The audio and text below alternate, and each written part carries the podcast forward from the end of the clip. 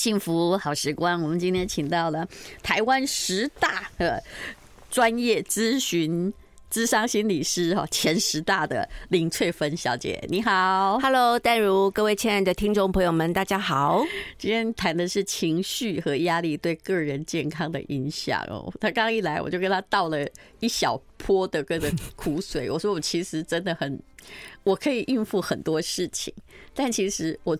最头痛一件事是，如果你要我去应付一个人情绪的话，翠芬，你跟我认识二三十年，你知道我办不到，我很不会安慰别人。我心想说，那你就这样好啦。但如果遇到别人有公主病的话，我真的头更痛。我心想说，我都没公主病，你哪来的公主病啊？所以有些时候啦，我们会觉得说，消化自己的情绪，然后呃处理自己的情绪，然后还要处理别人的情绪。哎、欸，现在其实还蛮多人都需要处理别人的情绪。是哦，对，嗯，我记得我有上一个课啊，就是教大家怎么去处理别人的情绪。嗯，像很多人要处理，譬如说，如果你是公司的主管，嗯，以前我们都说主管是发号施令，但现在有非常多的主管都一直跟我透露说，他们现在都需要处理同仁的情绪，因为同仁情绪不好就不来上班，或者是说就会出很多状况，所以。主管要处理同仁的情绪，还有谁要处理呢？我非常感谢，因为我们公司大概 呃，他们偶尔在处理我的发怒，我不太处理他们的情绪。感谢所有的同事。还有一种是。服务业，我真的觉得我们台湾的服务业真的很辛苦，是情绪的劳动，然后又是呃体力的劳动，因为服务要服务嘛，然后又有专业的劳动，三重劳动很容易耗损的。前不久有个主管，他就跟我说，他最好的那个服务人员呢就离职了。他问他为什么，这个女生大概二十几岁，他就跟他说：“我受不了客人的情绪。”然后这男主管就有一点就觉得，因为他还是可用之才，他说：“我给你加。”行，那个女生就看着他说：“现在完全不是钱的问题，你知道吗？就是我受不了他们的情绪。他以你以为他应付的很好，他也回答的很利落，但是，但他很诚恳的告诉你说他受不了。那他受不了，你当然不能强迫他，你还是要给他休息，不然你你就先离职吧。他不想做这个工作。”嗯，对呀，所以像我真的觉得我们台湾承受别人情绪的人啊很多，像客服，客服也是，嗯。呃，譬如尤其是客服，因为顾客看不到你，他的情绪会发的比现场还要来得大，嗯。呃，所以我必须忏悔，我也跟信用卡发过脾气，因为他只要超过四十万哈，就不让我刷卡，而且呢三个小时不回复我，我就很生气。所以像这样子啊，大家都会有一些情绪的一些呃需要被处理的时候。所以有时候我自己个人觉得啦，现代人越来越需要照顾好自己的情绪。那有些时候你还懂得怎么去消化别人的情绪，以免自己可能你引发了别人情绪之后，你要善后很难哦。嗯哦，我们是尽量不要引发别人的情绪，因为其实我们每个人都会有良知发现嘛。之后你就会有一点说，哎，我刚好是不是太凶了？对不对？可是后面要去收拾，就要花很多的时间。那有些时候你会发现，像最近我看那个新闻啊，会觉得更可怕的是说，有一些情绪，如果你没有处理好啊，还会发生凶杀案啊。哪一个？因为我最近已经忙到哈，因为各位，因为因为我婆婆生病，我家里又有点事，所以我就已经忙到没有办法看新闻。到底是啥事呢？最近刚好有一个国中生哦，那呃，我我看新闻是说有一个女生要去找另外隔壁班的一个人啊，然后对方就说你又不是我们班的，嗯，然后可能就呃不让就没有接纳他，然后他又呃去呃找另外一个呃他的干哥哥，然后。然后来替他出气，结果干哥哥国中最对对，就呃很不幸的造成一个很大的憾事，就是把另外那个同学喉咙割伤了，对对对。可是他现在好像呃就是。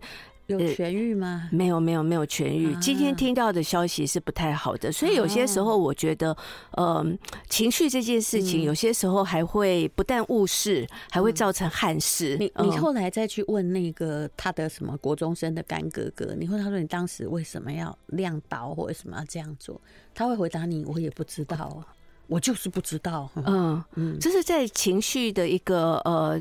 就是很满的时候，或者是说一时情绪起来的时候，可能就会做出一些不理性的事情。所以有时候我觉得，我们还是需要把情绪呃做一个好的疏导，然后好的处理。因为你也不晓得他在什么样的状况下情绪上来的时候，嗯，然后会做出一些遗憾的事。像呃像这样的新闻，不管是发生在青少年，还是发生在很多成人，也有。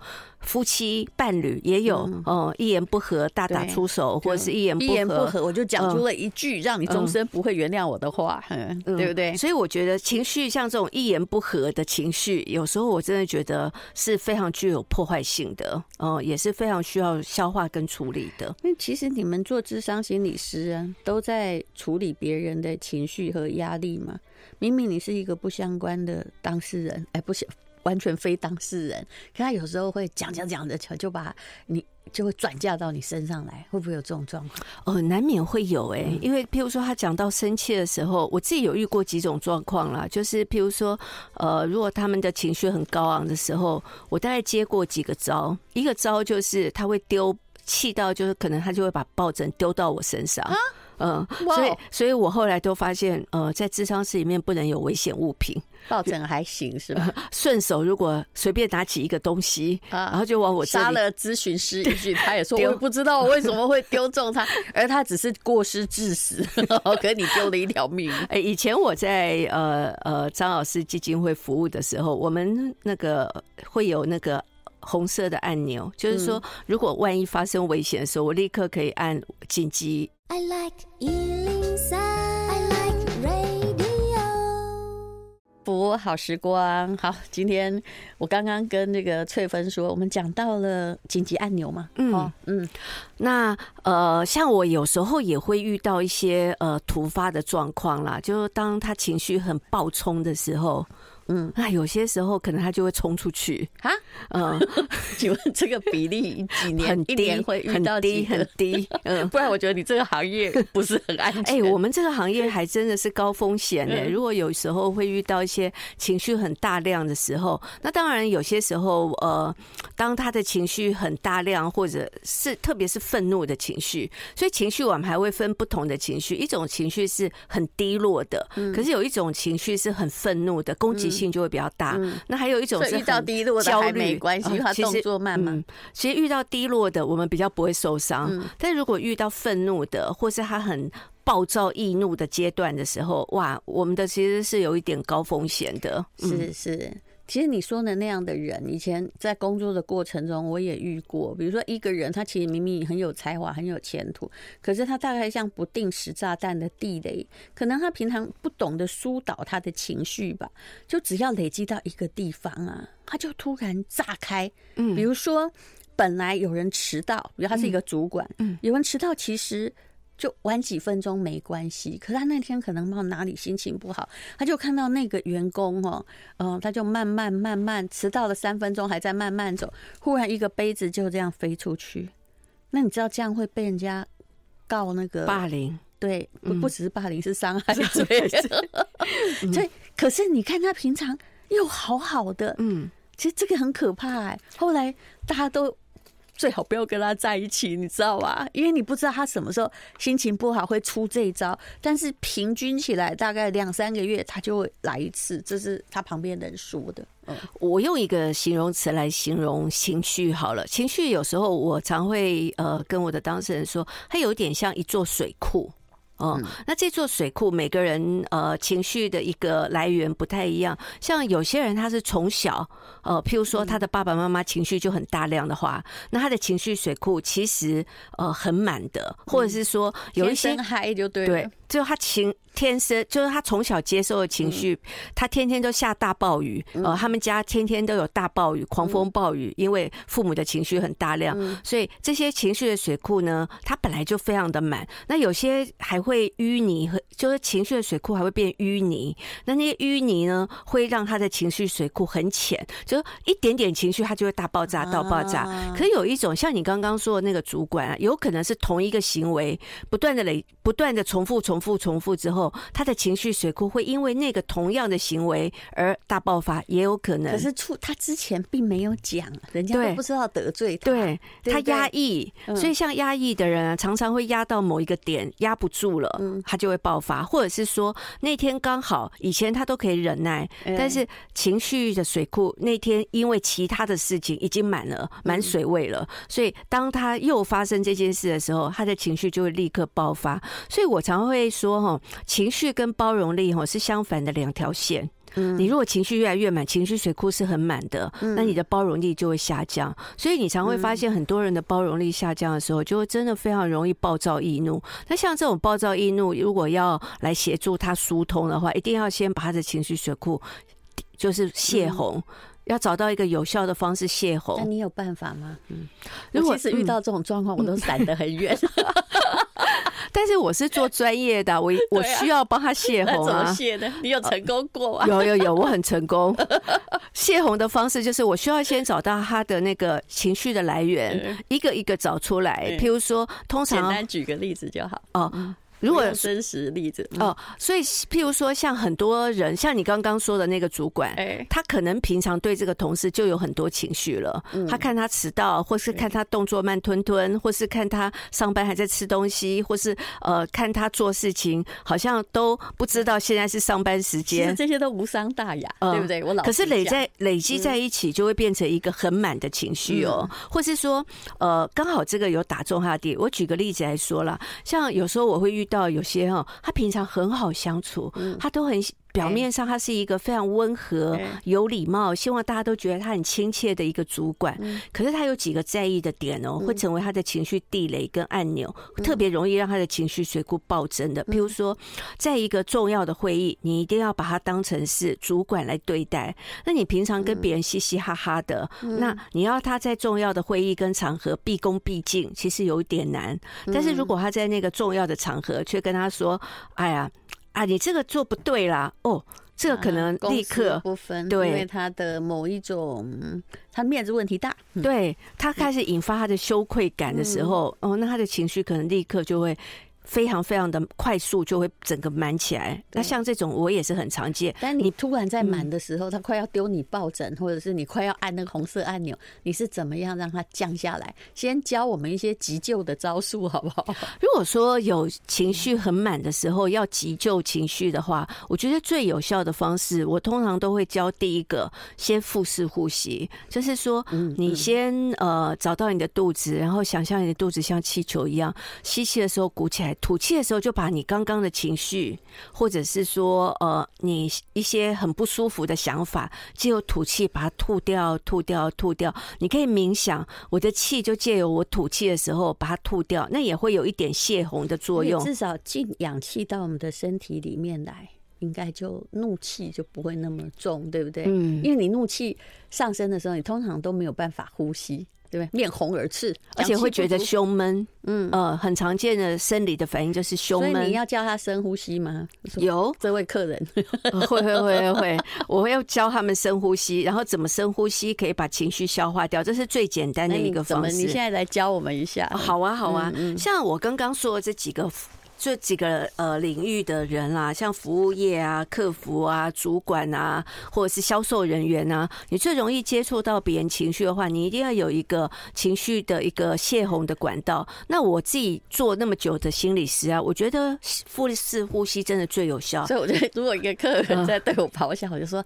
您深呼吸，不用急啊。对客人不能这样讲，对客人你就会跟他说，如果说你是应对的是客人的话，那你这时候要跟他讲，我觉得你现在要告诉我的事很重要，可不可以就是呃好好的告诉我，因为你现在要说的很重要，然后把他引导到，因为避免影响到对方嘛，接纳他的情绪，对对对，接纳同理他的情绪，然后把他引导到一个安全哦，要安全的地方哦，就比如说公司一个比。叫呃会议室，然后不要你自己一个人应对，还有一个人陪伴你一起应对。然后呃在应对的时候，有一个很重要的关键，我教大家。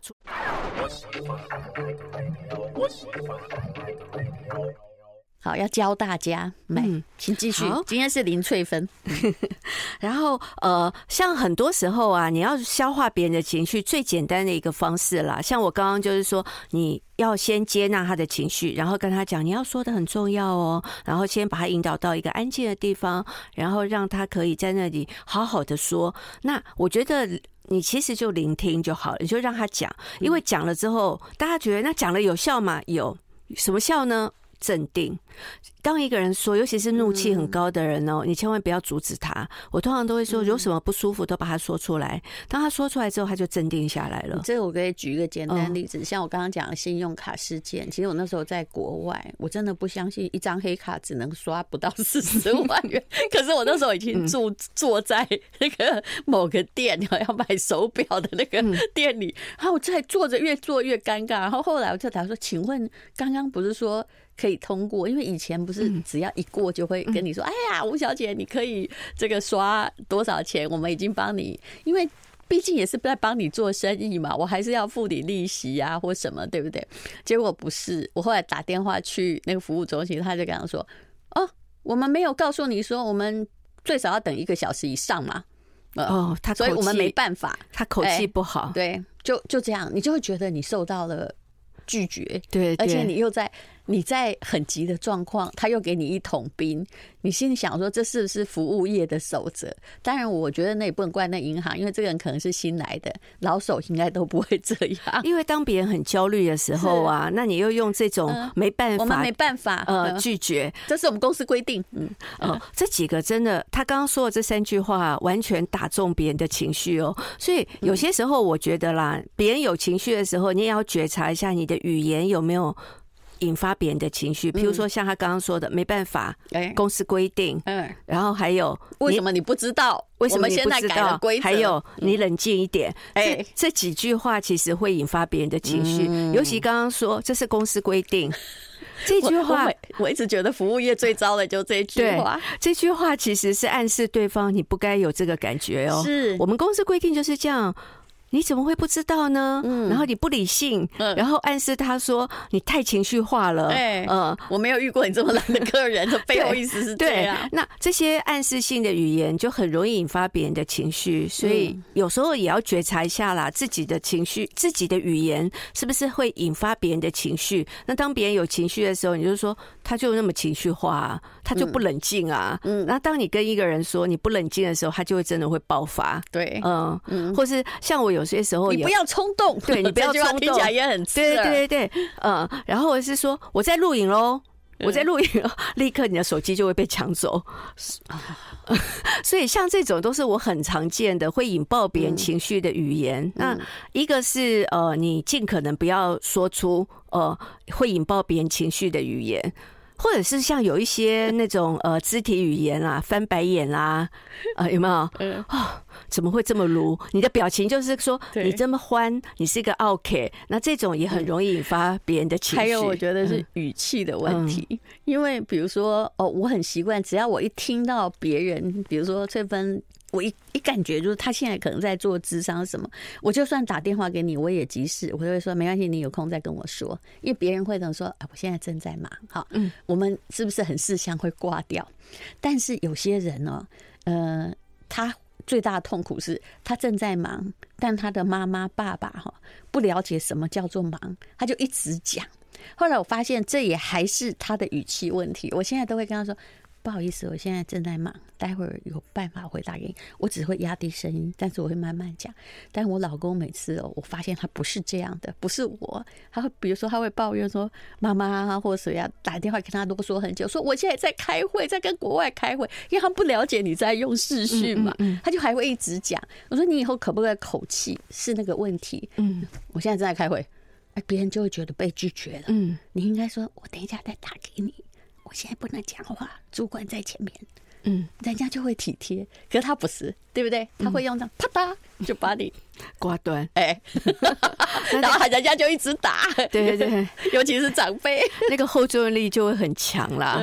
因为有时候也也会发现一个人在焦虑的时候啊，我说攻击的驱力会比较高，是因为他可能就是要打给你，他有他想要讲的话，那没有讲就是受阻碍。那有些人就是不能被阻碍，阻没有阻碍的时候，他一定非得一定要达成他所想要的不可。所以你现在一定要让他确定说，我开会大概会开。三十分钟，三十分钟以后我就会打给你。那这句话就是语气问题。对，你这样我就觉得说你有同理到我。对，而且会理我，而且我不理我。对对对，而且我会给他一个时间，让他比较呃确定，他就会不焦虑。因为你如果要降低焦虑，最好焦，因为不确定就会焦虑。那你让他确定，他就会降低焦虑。嗯，所以其实有非常多啊，像夫妻啊、亲子，常常就是因为不确定。比如说孩子要出门，说：“哎，你要去哪里？我要去哪？关你什么事啊？”我要去哪就去哪，这句话好难听了，你知道吗？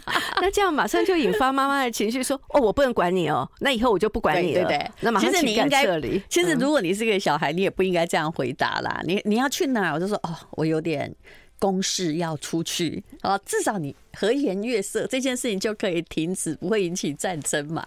嗯，对呀，但是我也说你管我，对 对，就是说你管那么多干嘛？呃，干嘛？你管那么多干嘛？把一个拒绝的球硬生生的丢回去。所以有时候你就会发现，有时候人机互动之所以会引发很多很多的情绪啦，就是这种接球的时候，他给你一个就是回马枪，他他不是用一个温和的球弹回去，他可能是躲避球，嗯，然后砸中你。然后你就会觉得很辛苦或很难过那样子。嗯，好，所以呃，基本上啊，其实我觉得心理智商是并不容易，但。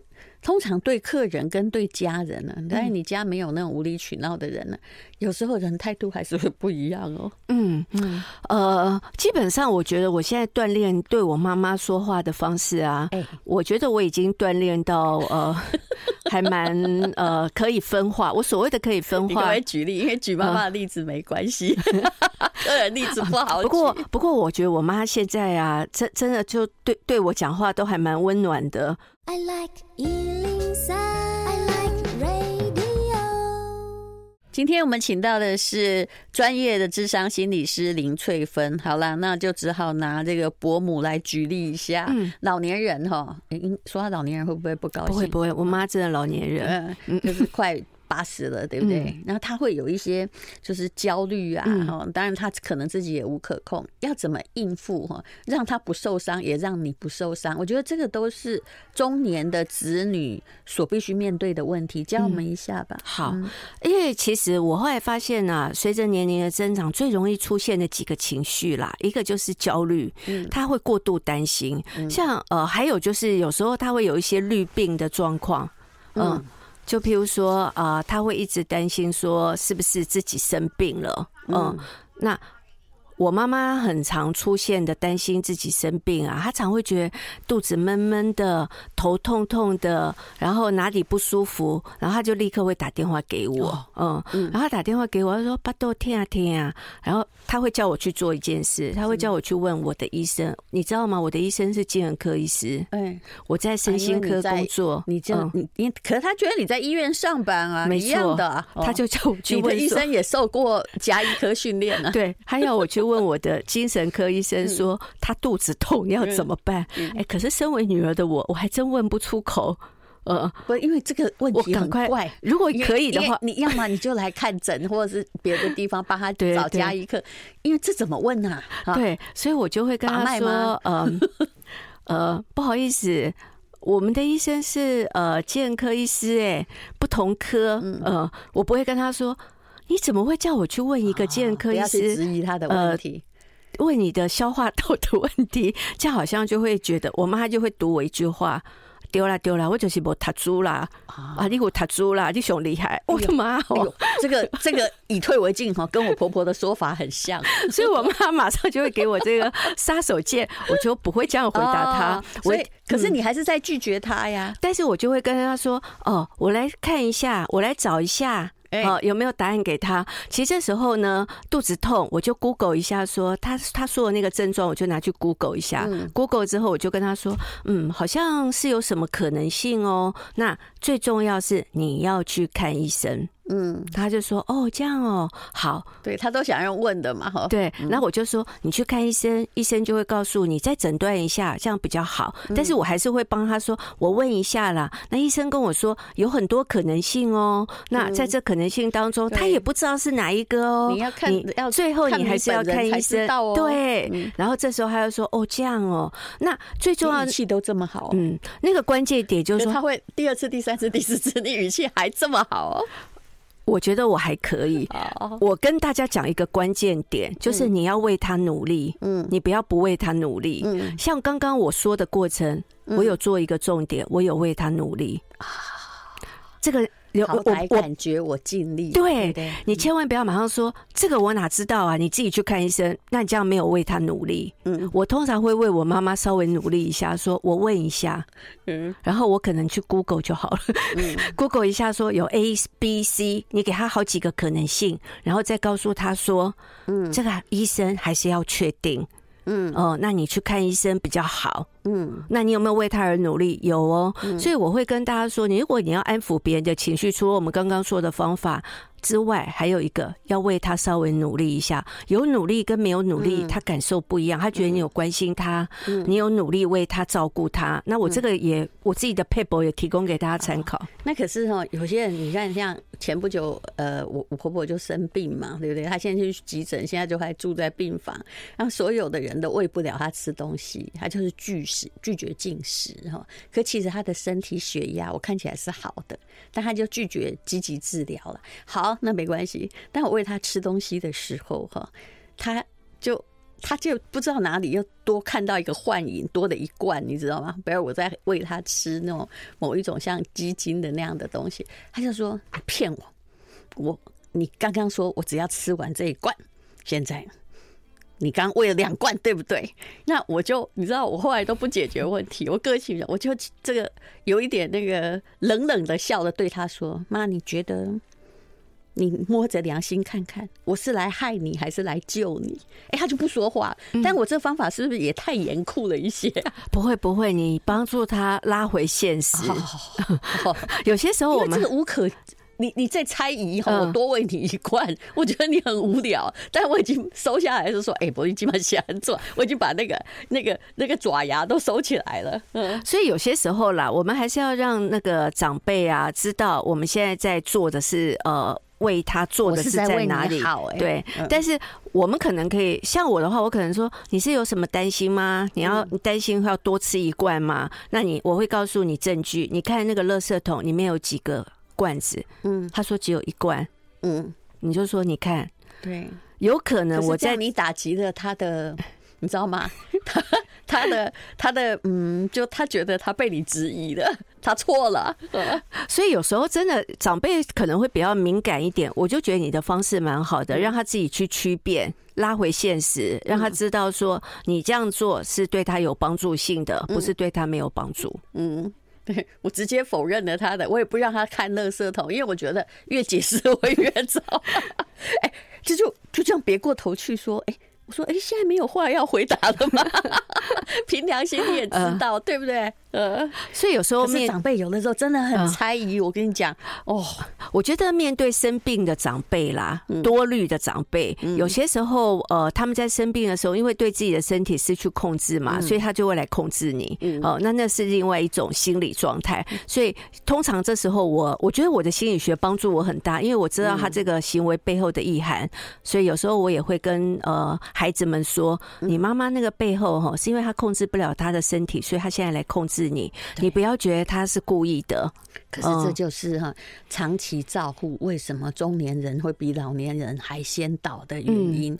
中年老年人是慢性病，中年人真的是会被弄到心脏病 或脑血管破裂。” 所以有些时候要让他们知道，说我也有极限哦。嗯，希望你可以体谅，我已经尽力了。嗯，所以我觉得这时候不要有罪恶感就好，告诉自己说我已经尽力了。嗯，那他如果有情绪，就让他发作一下，没有关系的。嗯，让他哭一下，或是让他气一下，或是让他讲那些话，你不要走心就好了。哎，对，嗯，就是有时候你很多话哈，以前都会觉得听而不闻，后来发现听而不闻还真是一种艺术呢。啊，不要针对问题去解决他问题，因为他问题无可解决。对，其实不用解决问题，处理情绪不是解决问题。